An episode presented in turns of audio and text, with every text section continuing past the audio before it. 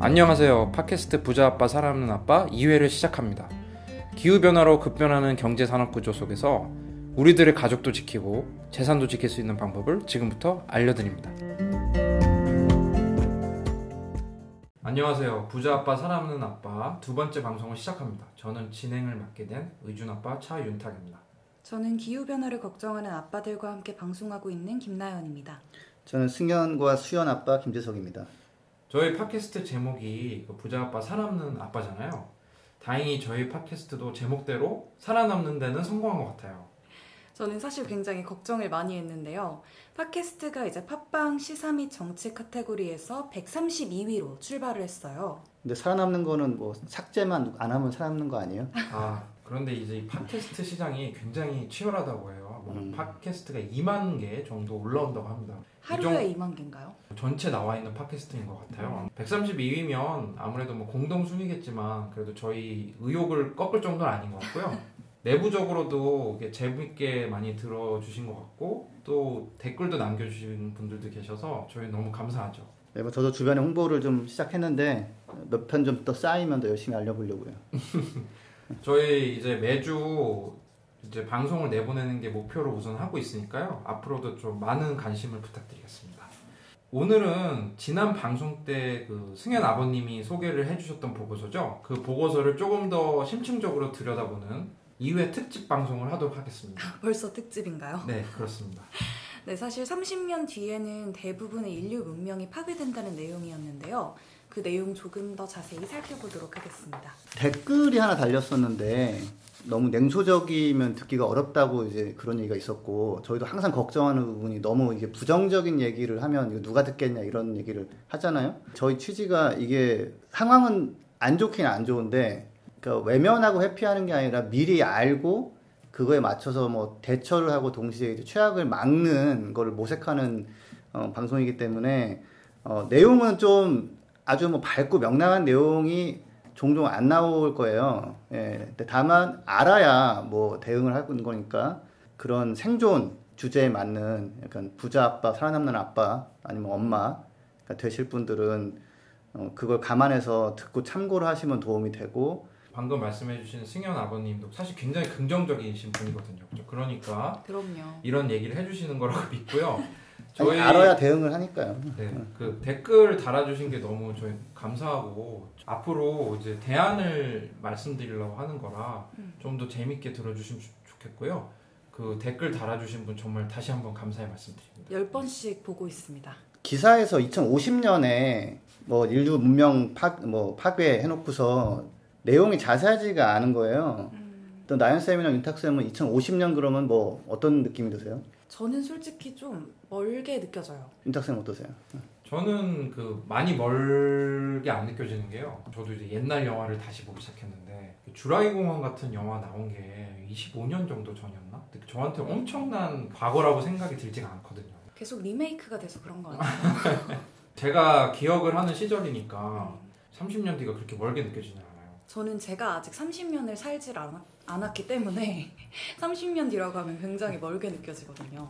저는 집에 이제 엑셀 엑셀로 그 제 나이와 제가 언제 뭐, 어, 뭐 은퇴를 하게 될지 그다음에 또 저는 기후 쪽 계속 본 사람이니까 기후 변화가 어느 뭐 CO2가 얼마 될지 이런 거 막 계산해 보거든요. 근데 2000 이게 50년 얘기가 나왔지만은 그 보고서 자체에는 2020년 30년에 무슨 일이 있을지 30년부터 50년 사이에 무슨 일이 있을지 이렇게 좀 세부적으로 나눠져 있어요.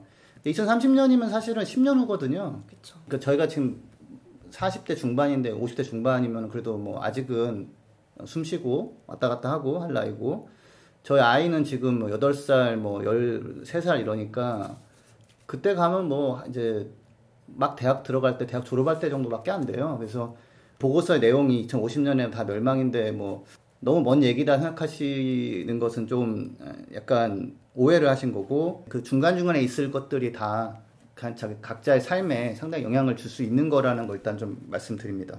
그러니까 저희가 다 한 아이의 아버지잖아요. 그래서 아이들을 위해서 다, 다는 아니에요. 네.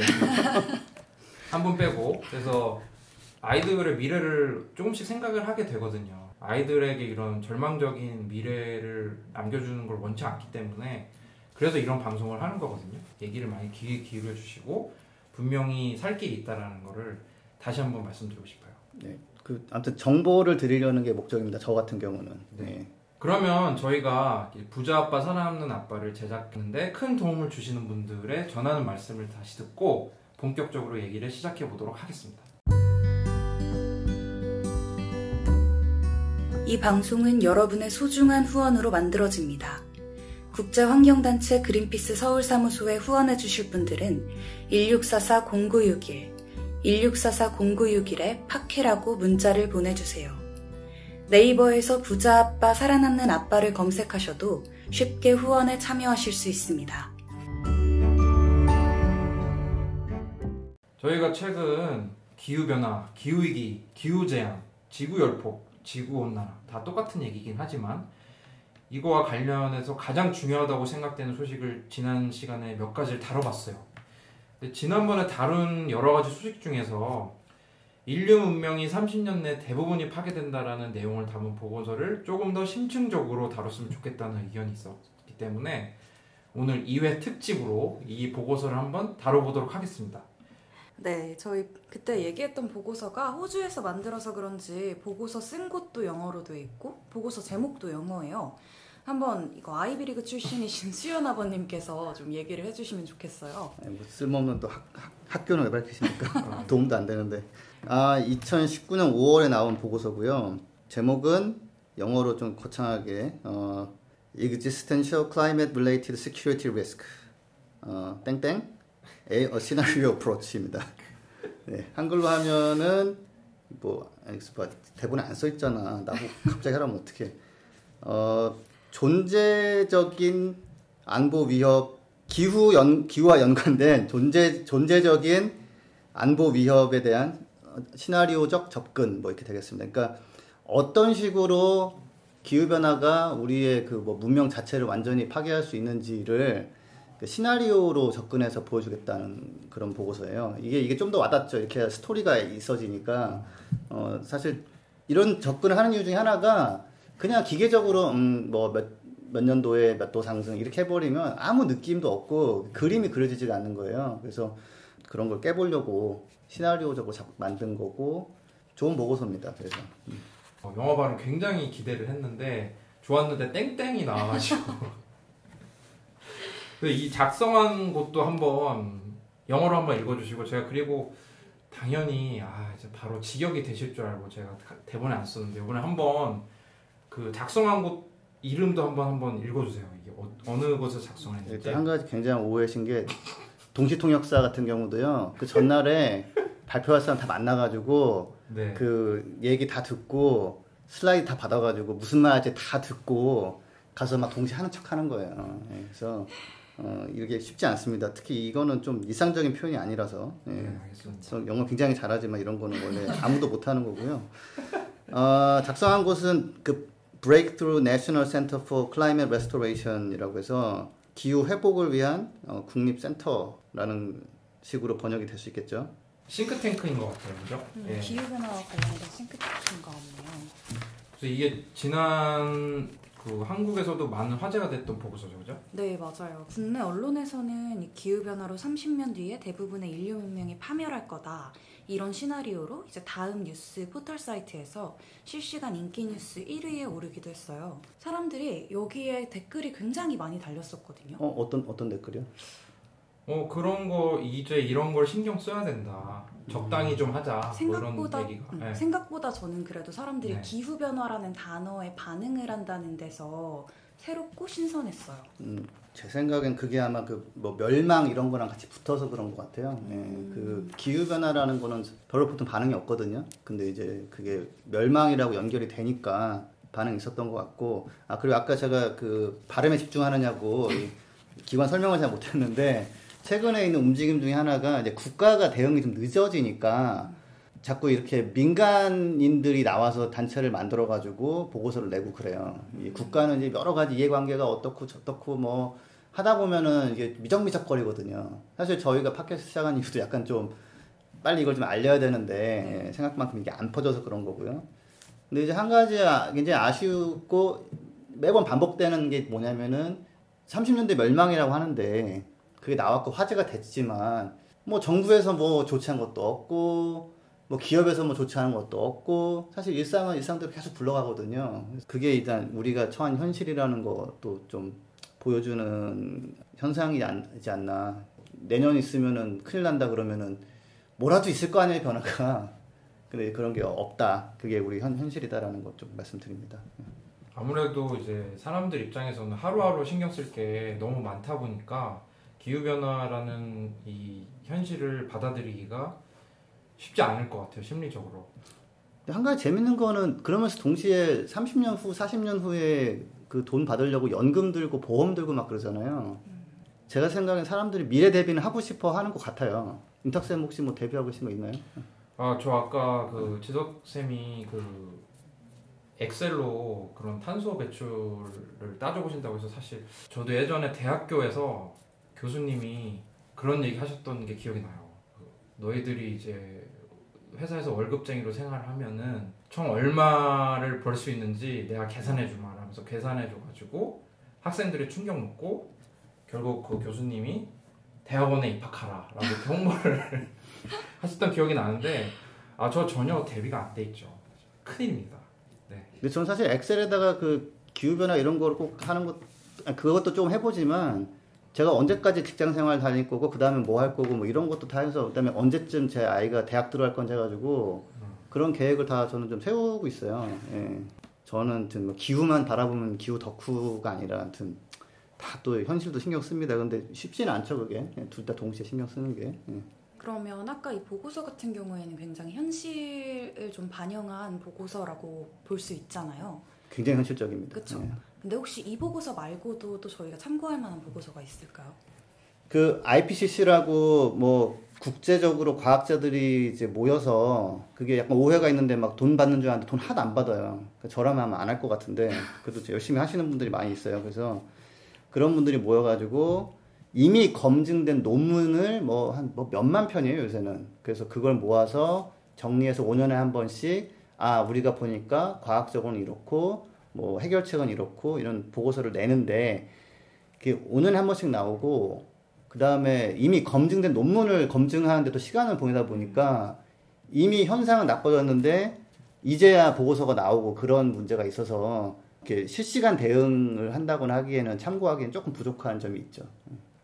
지난 보고서에서 이제 많이 화제가 된 게 이 보고서에 참여했던 지필진들이 많이 화제가 됐어요. 그래서 온실가스와 이제 미세먼지 주범으로 꼽- 꼽히죠. 이제 석탄을 파는데 앞장섰던 이제 호주 석탄협회 전 회장이 이 보고서를 작성을 했어요. 네, 이 보고서 서문을 작성해주신 분도 독특한데요. 전직 군인이에요. 크리스 벨이라고 호주 왕립 해군 제독을 지냈던 사람이고요. Chief of the Defense Force, 즉 호주 국방 참모총장까지 역임했던 사람입니다. 그러니까 이분이 우리나라로 따지면은 별이 4개이신 분인 그러니까 별이 4개라면은 이제 우리나라로 따지면은 국방 참모총장이라는 자리가 합동 참모 의장이라는 자리죠. 그래서 사실 이제 군수통자는 보통 이제 뭐 대통령, 뭐 총리 이렇지만 뭐 직업 군인으로서는 넘버원 그러니까 직업 군인 만렙을 찍으셨던 분이 기후 변화 보고서 서문을 직접 써 주셨어요. 그래서 어떤 내용이었나요? 서문요? 네 네. 서문은 대강 읽었는데 좀 굉장히 이게 중요한 거니까 이거 잘 읽고 좀 잘 대응해라 뭐 이런 거였고요. 어, 마지막 부분에가 좀 인상적인 게 있는데 I commend this policy paper to you. 그래서 내가 어, 너 너에게 이 보고서를 명령한다라는 식으로 어, 쓰- 쓰셨어요. 그래서 굉장히 직업군인적인 그런 느낌이 좀 무신 나, 납니다. 그 1회 방송을 기억 못 하시는 분들을 위해서 말씀을 드리면 군인들이 이 기후 변화에 관심을 갖는 이유가 뭐였죠, 승현 아버님?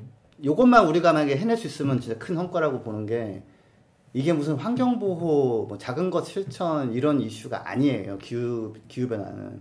그래서 사실 가끔은 환경 단체가 두 손 들고 나와서 이건 문제는 너무 커서 우리가 어떻게 할 수가 없어요라고 이제 좀 아, 하는 것도 필요하지 않을까 싶은 정도인데, 그러니까 이 군인들은 큰 위기, 뭐 전쟁이라는 게 그렇잖아요. 막 뭐 서로 죽고 죽이고 막 이 나라가 멸망하냐 마느냐 이런 식의 그런 상황을 어, 항상 대비하는 그런 이- 어, 일을 하는데 그, 그 기후변화, 기후위기를 들여다보면 볼수록 아, 이거는 정말 국가가 멸망하느냐, 뭐 살아남느냐라는 거고 또 지금 이제 너무 시간을 끌어서 그냥 슬금슬금 뭐, 뭐, 친환경 제품 좀 사고 팔고 이런 거를 안 되니까 우르르 동원해야 되는 면이 있거든요, 지금. 전시 동원 체제를 해가지고. 예, 그러다 보니까 군인들이 자, 점점점, 어, 이거 우리가 하던 일인데, 예, 우리 직업하고 연관성이 되게 높은데라고 생각을 자꾸 하게 되는 거죠. 뭔가 생존과 관련한 일이라고. 예, 생존과 방어, 그리고 약간 정상적인 사회에서의 불가능한 대응을 하는 거? 하면서 점점점 이게 군인들이 해야 되는 일처럼 지금 돼버리는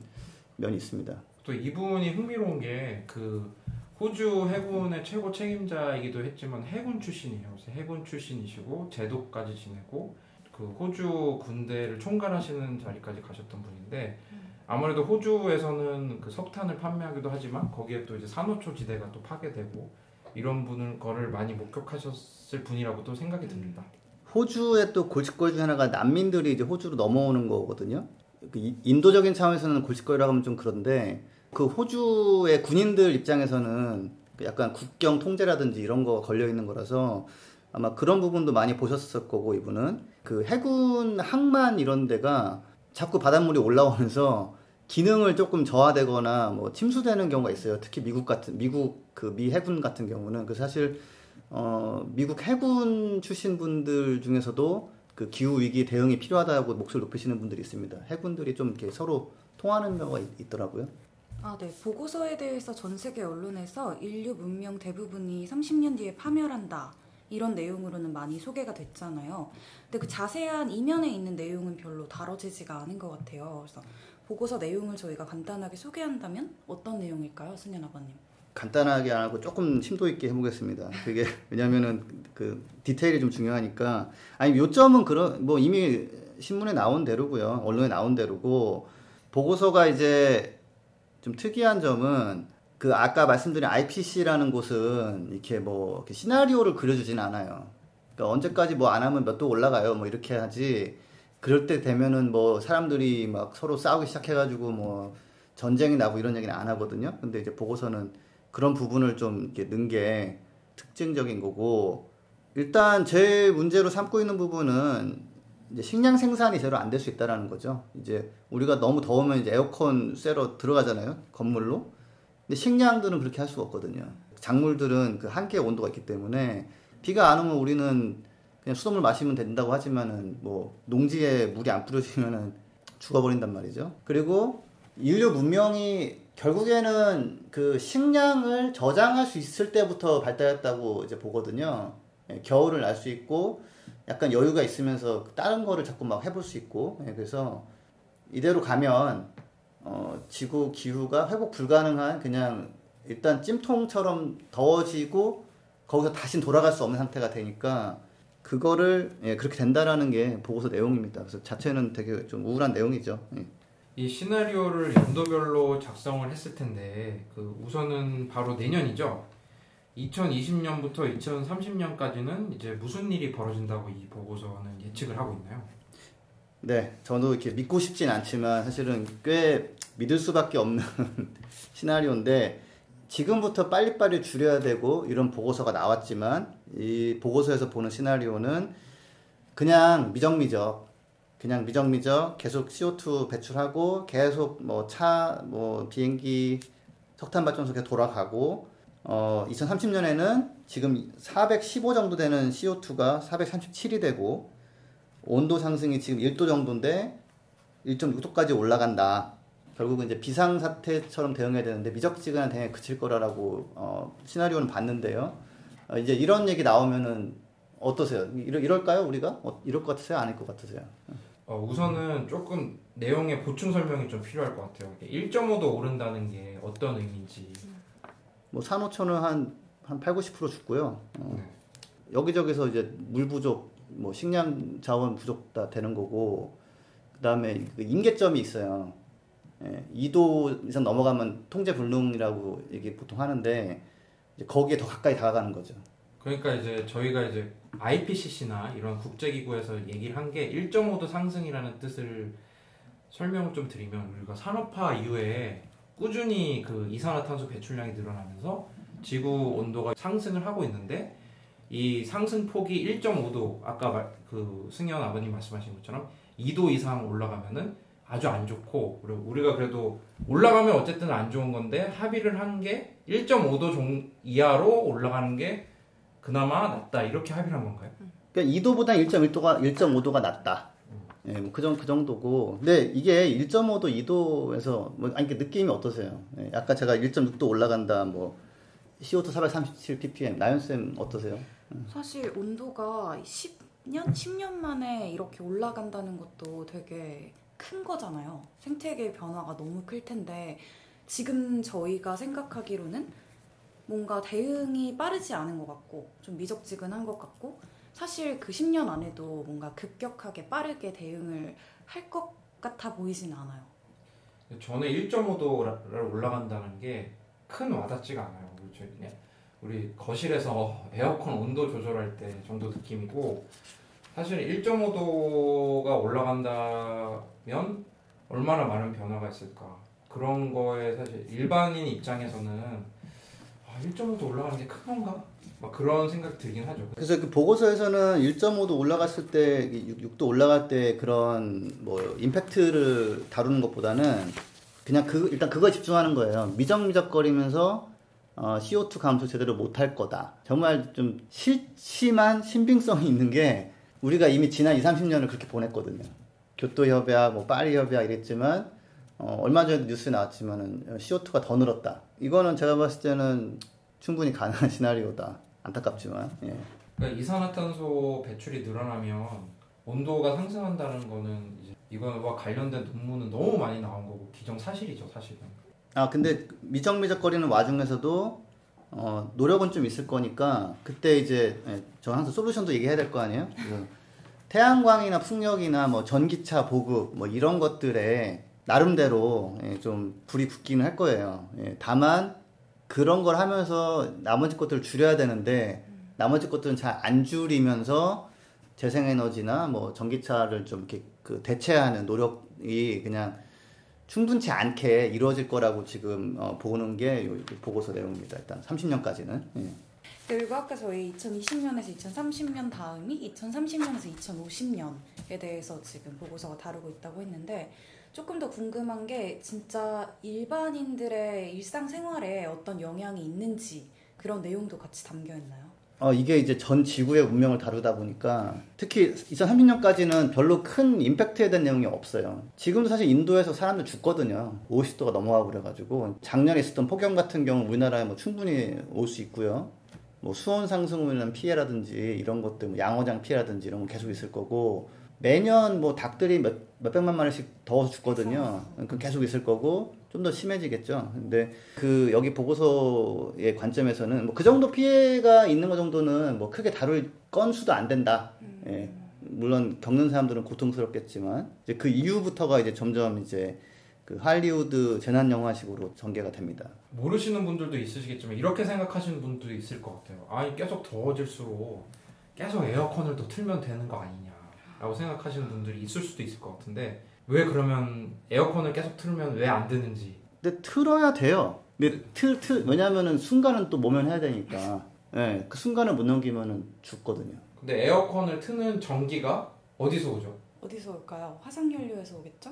그거는 다 다르죠. 국가마다 아니면 그렇죠. 지역마다. 우리나라 같은 경우에는 우리나라 같은 경우 석탄 비중이 높, 높죠.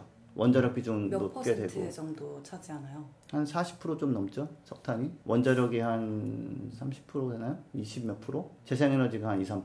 탄소 배출이 적게 되는 에너지로 발전을 한다면 사실 에어컨을 틀다고 해서 그 기후변화 가속화되는 건 아니잖아요. 그죠? 아, 재생에너지 위주로 하면은 영향이 굉장히 줄어들죠. 그런데 이제 재생에너지로 전환이 안 된 상태에서 이제 더위를 피하기 위해서 에어컨을 계속 틀고 그건 이제 네. 악순환의 이제 그렇죠. 예, 되목임으로 들어가는 거죠. 그 자연이 이제 1.5도에서 2도 정도 상승을 하다가 이거를 임계점이라는 게 있을 거 아니에요.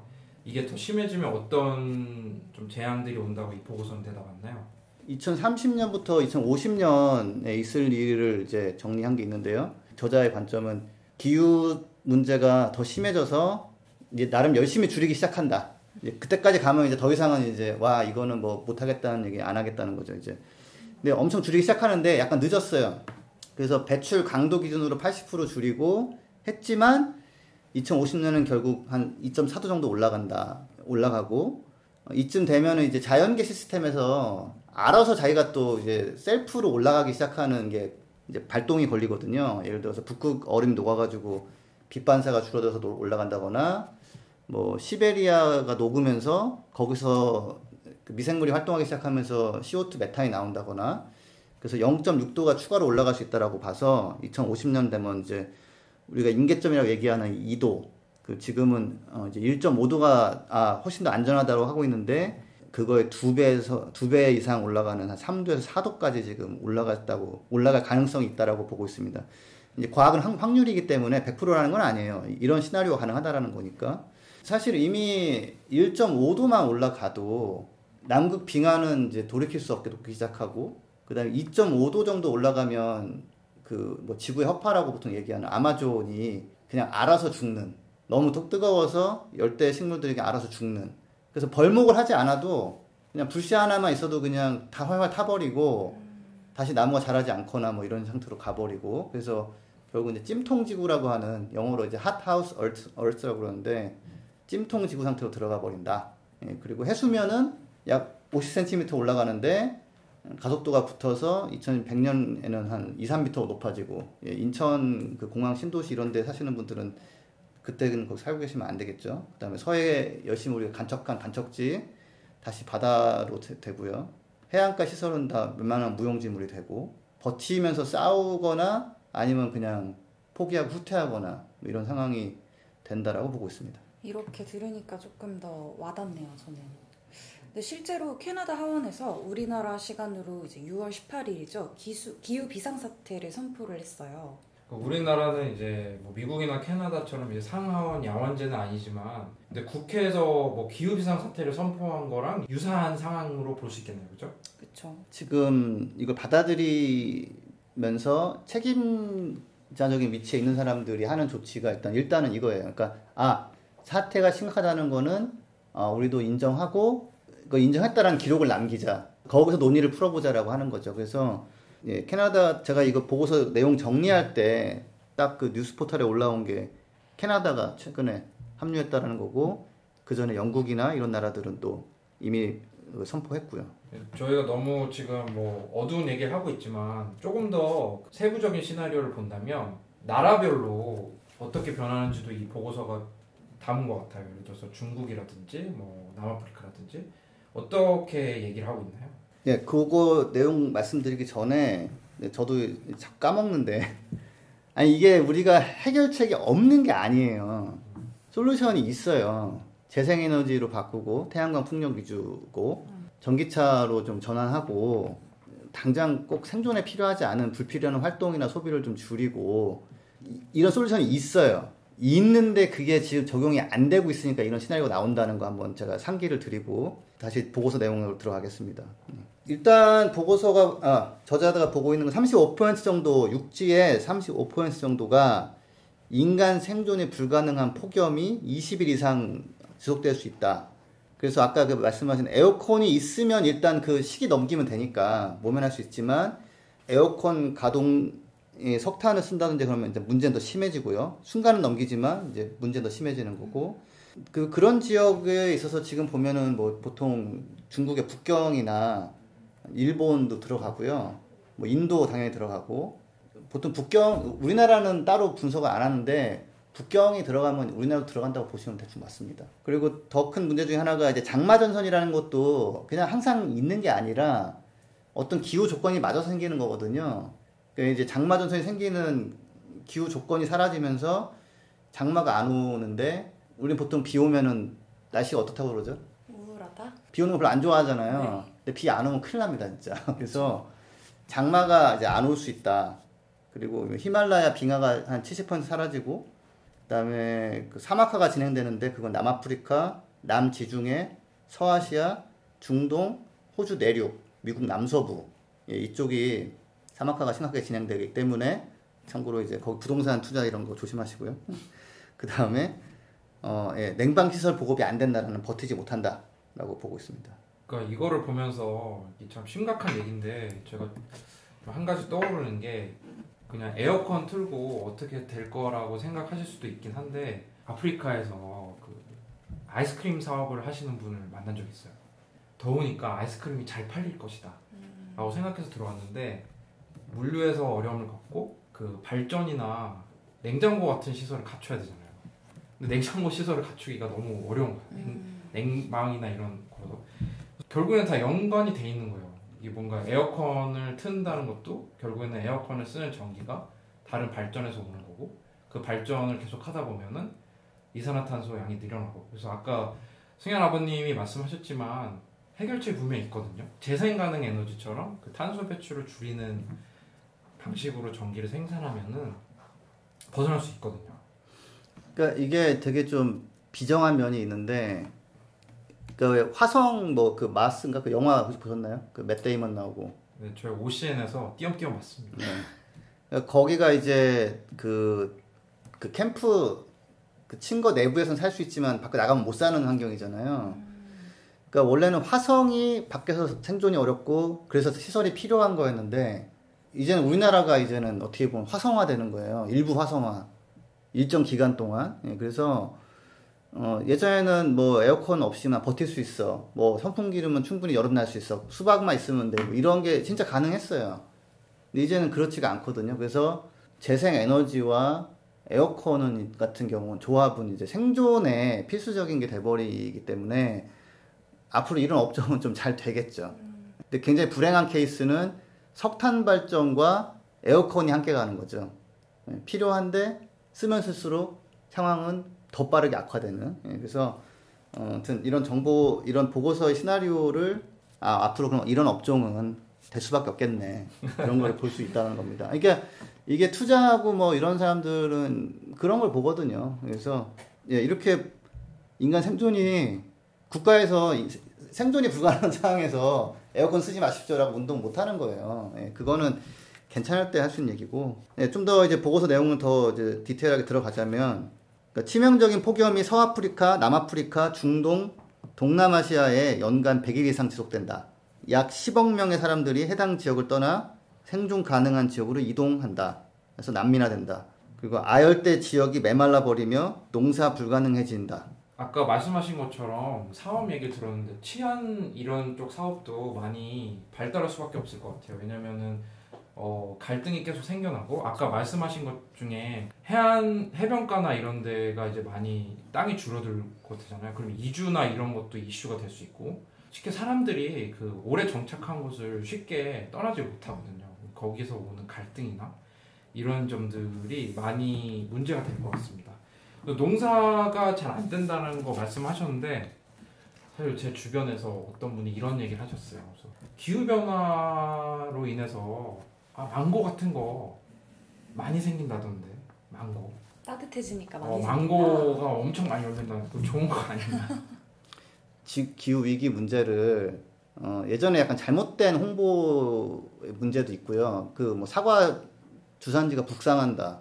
그 그러면 사실 뭐 북상하면 되는 그만이잖아요. 항상 마트 가면은 사과 있잖아요.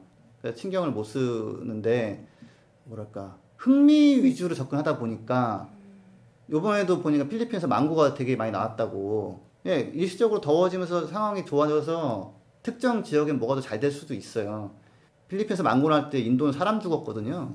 그리고 호주는 밀 수입을 시작했고 원래 수출국이었는데 그래서 예 그런 뉴스 재밌습니다. 근데 한 가지 또 재밌는 거는 혹시 망고 공짜로 나눠주던가요 어디 가서? 아 왜 또 뭐 필리핀에서는 공짜라고 공짜로 나눠준다고 하더라고요. 그래서 일본 뭐 수입업자가 이미 거기 갔다 떼서 팔라고 막 그런 얘기도 하고. 근데 그런 게 좀 있는 것 같아요. 제가 보니까 예전에 우리가 그 열대 과일에 대한 약간 환상 같은 게 있었잖아요. 옛날에 이제 부모님 세대 때 보면은 가장 그 먹고 싶었던 음식 1위가 바나나고. 아, 저 바나나 관련해서 또 얘기가 하나 있는데 네. 사실 작년인가 재작년인가 대구 굉장히 더웠잖아요. 그래서 데프리카라고 부르잖아요. 근데 거기서 이제 어떤 가정집 앞마당에 바나나가 열렸다. 이런 기사가 되게 화제가 된 적이 있어요. 근데 그게 실제로 밝혀졌는지 아니었는지는 정확하게 기억이 안 나는데 아까 이제 승현 아버님이 얘기해 주신 것처럼 그때도 이제 되게 흥미 위주의 기사가 많이 나왔던 그쵸. 음. 그런 기억이 나네요. 저 그 팔로우 해봤잖아요. 실제로 바나나는 아니라고 하더라고요. 음, 바나나 과의 뭐 약간 애매한 그런 거지 실제 바나나는 아니라고 합니다. 예, 아. 또 팔로우 해봤어요 제가. 예. 망고가 많이 열린다고 좋아할 일만은 아니다. 망고를 맨날 먹고 살 수는 없으니까. 네. 그리고 특정 지역에 망고 조금 열린 것만 봐가지고는 예, 그거는 안 되는 거죠. 전체를 봐야죠. 예, 근데 자꾸 그런 식의 좀 시각이 있습니다. 어, 조금 더 이제 보고서 내용을 돌아가자면 그 대부분 지역에서 식량 생산이 감소되고 식량 가격이 폭등하고 어, 식량 작물이 빨리 자라게 되거든요. 더우니까. 근데 그러면은 이제 영양분이 조금 낮아져요. 쌀에도 쌀에 원래 단백질이 꽤 있는 좀 있는데 단백질 성분이 없어져 가지고 쌀만 먹어도 건강했던 사람들이 쌀만 먹어서는 건강하지 않은 음, 예, 그 질도 저하됩니다. 질도 옥수수 같은 경우는 좀 독성이 좀 늘어나고요. 그런 문제가 생기고 곤충 혹시 좋아하세요? 곤충? 곤충 음. 사랑하십니까? 얼마 전에 이 우리 아들이 사슴벌레를 키우고 싶다고 노래를 불러가지고 음. 얼마 전에 5만 원의 거금을 들여가지고 지금 집에 한 마리 입양을 했습니다. 어, 그러니까 5만 원이라고 하면 오해하실 수 있는데 사슴벌레가 한약약 15,000원에서 2만 원 정도 하고요. 어, 그다음에 이 사슴벌레한테만이라도 좀 넓은 집을 주자. 아, 나 그래서 좀 좋은 집을 하나 장만해 줬더니 곤충 5만 복지군요. 예, 예, 그래서 뭐 맨날 아침에 보면은 땅 속에 들어가 있어요. 본 적이 없어요. 좋아하진 않습니다만은 아들이 많이 관심을 가지니까. 근데 그런 얘기 있던데 기후 변화가 계속되면 그래도 뭐 곤충은 살아남을 거고 우리가 뭐 곤충을 좀 먹으면 된다. 얘기도 있는 것 같은데 뭐, 곤충을 이용한 음식도 많이 그쵸. 나오고 있고 뭐 작년에만 해도 저희 뭐 이름을 밝힐 수 없는 직원 하나가 저한테 과자 먹어보라고 과자를 줬는데 알고 봤더니 이제 먹고 나서 얘기를 해주는 게 곤충으로 만든 과자. 음, 저희 이런 곳에 다니고 있습니다. 맛이 어떠셨나요? 맛이라기보다는 뭐 아, 이게 새로운 경험이었죠. 네. 자, 근데 하여튼 오늘은 보고서 얘기를 하지만 제가 자꾸 중간중간에 이제 비즈니스 솔루션을 드리려고 하는데 자, 곤충 생태, 곤충으로 뭐, 예, 먹을 게 부족해져서 뭐, 먹고 산다 이런 얘기 있잖아요. 그거 어렵게 됐습니다. 곤충이 어. 지금 못 버티고 막 죽어나가고 있습니다. 곤충이 생태계의 굉장히 근간이거든요. 우리가 뭐, 새소리가 좋네, 뭐, 새 예- 좋아하잖아요. 새는 그래도 좀 예쁘잖아요. 새들이 곤충 많이 먹거든요. 곤충이 없어지면 애들 새들도 다 죽는 거예요. 그래서 예, 곤충 생태계가 지금 완전히 무너져 내리고 지금도 많이 무너지고 있고요. 그 다음에 사막화 더 심해지고 그 다음에 장마가 예, 자꾸 안 오면서 물 부족은 더 심해지고 또 추가로 이제 보고서에서는 언급 안 한 내용이지만 이제 지하수가 많이 고갈이 돼가지고 한동안 지하수로 퍼서 이제 여기저기 도시도 만들고 했는데 이게 또 없어지면서 더 힘들어지는 그런 상황으로 된다라는 진짜 아까 그 곤충 말씀하셨는데 사실 사슴벌레를 5만 원 주고 쓰면서 물어봤거든요. 사면서 왜 이렇게 비싸요? 이랬더니 그 파시는 분이 하는 말씀이 옛날에는 이런 거를 그냥 뒷산에 가면 널린 게 사슴벌레 잠수 풍뎅이었다는 거예요. 그래서 근데 지금은 이거를 이제 사고 파는 세상이 좀 된 거죠. 그래서 아까 지하수 말씀도 하셨는데 섬에 사시는 분들은 섬에 물에 잠기는 거 말고도 지하수로 또 많은 어려움이 있을 수 있다고 있을 수 있다고 편집을 많이 해야겠네요. 있을 수도 있다 있다면서요. 네. 예, 그러니까 이게 어쩌다 보면 지금 사실 기후 쪽에 보험사들하고 무슨 부동산 업체들이 관심이 많아요.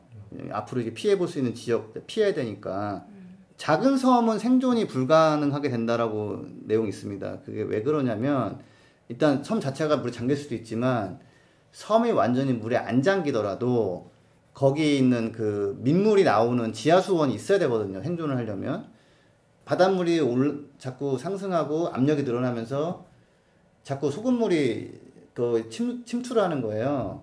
민물이었던 우물이 짠물로 바뀌고 짠물이 침투하면서 야자수니 뭐 다 죽어버린단 말이에요. 야자수는 좀 버티겠지만 다른 나무들이 다 죽는 거죠. 그래서 예, 그런 문제가 생기기 때문에 혹시라도 누가 지인이 음, 작은 섬을 보여주면서 이제 파라다이스 막 모습인데 사서 뭐 투자하라고 그러면 피하십시오. 예, 이거 민물이 사라집니다. 그 다음에 좀 더 넓은 지역을 얘기하자면 그 예전에 초등학교 때 이럴 때 배우는 거죠. 메콩강 유역, 뭐 겐지스강, 나일강 삼각지가 물에 잠긴다. 심플하게. 그 다음에 어, 첸나이, 문바이, 자카르타. 참고 자카르타는 최근에 수도 이전을 결정했습니다. 기후 변화 포함해서 감안해서 광저우, 텐진, 홍콩, 호치민시티, 상하이, 라고스, 방콕, 마닐라 지역에 물에 잠긴다. 예, 아, 자- 마닐라의 많은 지역이 예, 전부 다는 아니고요. 어, 이쪽으로 이제 부동산 투자하시는 분들은 빨리 이제 딴 데로 옮기셔야 된다. 라는 조언을 드립니다. 예. 어디로 옮기면 좋을까요? 그거는 이제 유료 콘텐츠니까 나중에 예, 저희 그린피스 연락하시면 예, 저를 찾아주세요. 김지석입니다. 예. 네, 알겠습니다.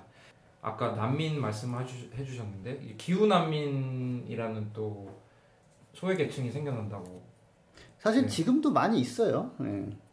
그러니까 기후 변화 때문에 이제 그 살던 곳이 그 많이 망가져서 이주를 할 수밖에 없었던 분들. 그분들이 이 보고서에는 얼마 정도 된다고 예측을.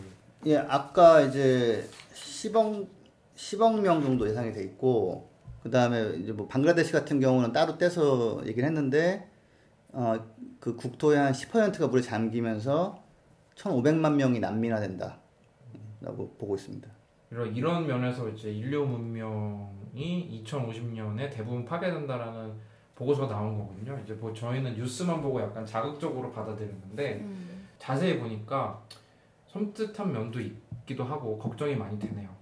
그러네요. 저희가 사실 뭐 이런 보고서 내용을 말씀드리면서 아무래도 좀 어두운 얘기를 일부 하게 됐지만 정말 계속 말씀드렸던 것처럼 재생 가능 에너지, 특히 풍력이나 태양광 그리고 전기차로의 빠른 변환 이런 솔루션이 빠르게 진행이 되면 이런 시나리오도 막을 수 있는 거죠. 아, 그렇죠. 예, 그러니까 그러니까 이렇게 알리, 알릴 필요가 있는 거죠. 만약에 그 이게 이미 딱 정해져 있어서 무슨 짓을 해도 안 바뀐다고 그러면 뭐 방송 뭐 합니까? 빨리 남은 인생 즐기면서 뭐 살아야죠. 그래서 어 근데 이게 그러니까 이거를 보고 겁만 먹고 외면하면 딱 이 보고서대로 가는 거예요.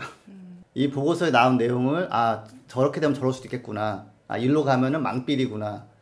망필은 좋지 않, 망하면 좋지 않으니 난 이렇게 우리 해야겠구나. 그렇게 이제 유도하고자 만든 보고서인데 이게 좀 그냥 흥미 위주로 아- 많이 알려지고 그냥 넘기고 예, 그렇게 그런 패턴이 반복되면은 사실은 이 정말 이 시나리오가 예언서처럼 돼버리는 거고 아, 이걸 보고서 어 저렇게 되면 안 되지. 그러면은 우리가 빨리 솔루션을 있다고 하니까 이미 이미 있거든요. 예, 그래서 막 그러면 빠르게 적용을 하자라는 식으로 간다면 사실 이 보고서가 굉장히 큰 역할을 하는 거죠. 저희도 이제 이런 사, 사태를 막고 이제 그 가족들과 오래오래 살기 위해서 이런 팟캐스트를 진행하는 거잖아요. 남을 겁주기에도 겁이 굉장히 많은 사람이니까. 팟캐스트를 계속 들어주시면서 많은 관심을 가져주시는 게 저희가 가장 바라는 거고요. 그러다 보면은 이런 보고서가 현실화되는 일이 없을 거고 그런 거를 저희가 원하는 거죠, 그죠? 그렇죠. 음, 그럼요. 자 오늘 우여곡절 꽃- 끝에 이제 두 번째 방송을 진행을 했는데 좀 어떠셨나요? 저는 이제 오늘 보고서 내용을 좀 중점적으로 저희가 살펴봤잖아요. 네, 아까 잠깐 언급을 했는데 제가 아직 20대예요. 30살을 아직 다 살지 못했는데 사실 이 보고서에서 말하는 2050년 인류의 문명이 거의 다 파괴가 되는 2050년 그때 제 나이가 50대 후반 정도거든요. 그러니까 정말 제 얘기인 거죠. 제 얘기처럼 와닿더라고요. 저도 이제 아이가 있잖아요. 아이가 그때 이제 서른 살 정도가 넘었을 텐데 그럼 한참 이제 좀 열심히 살았으면은 뭐 대리를 달았을 거고 아니면 저 사회생활을 시작할 그럴 사이인데 보- 이런 보고서처럼 되는 미래를 꿈꾸지 않거든요. 그래서 저희가 제목도 이제 부자 아빠, 살아남는 아빠라고 이제 한 거고 저희 팟캐스트를 좀 재밌게 들어주시고 주변에 구독이나 좀 추천도 많이 해주셨으면 좋겠어요. 그래서 오늘 함께 해주신 두 분 너무 감사드리고요. 어, 저도 멘트 마지막에 어 예. 해야 되는 거 아니에요? 아 멘트 제가 말씀드리려고 그랬어요. 예.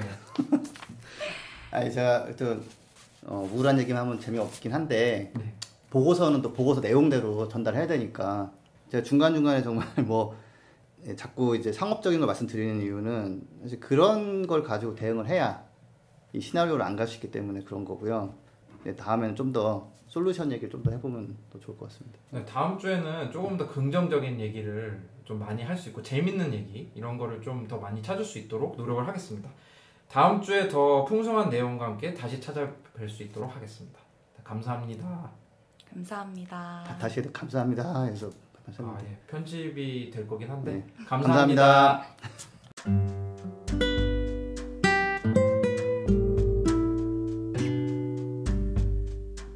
부자 아빠 살아남는 아빠는 애플 팟캐스트, 구글 팟캐스트, 팟빵, 파티, 앵커, 스포티파이 등을 통해서 들으실 수 있습니다. 방송에 대한 의견이나 참여를 원하시는 분들은 gkr-골뱅이 greenpeace.org로 메일을 보내주시면 저희가 정기적으로 확인하도록 하겠습니다. 부자 아빠, 살아남는 아빠,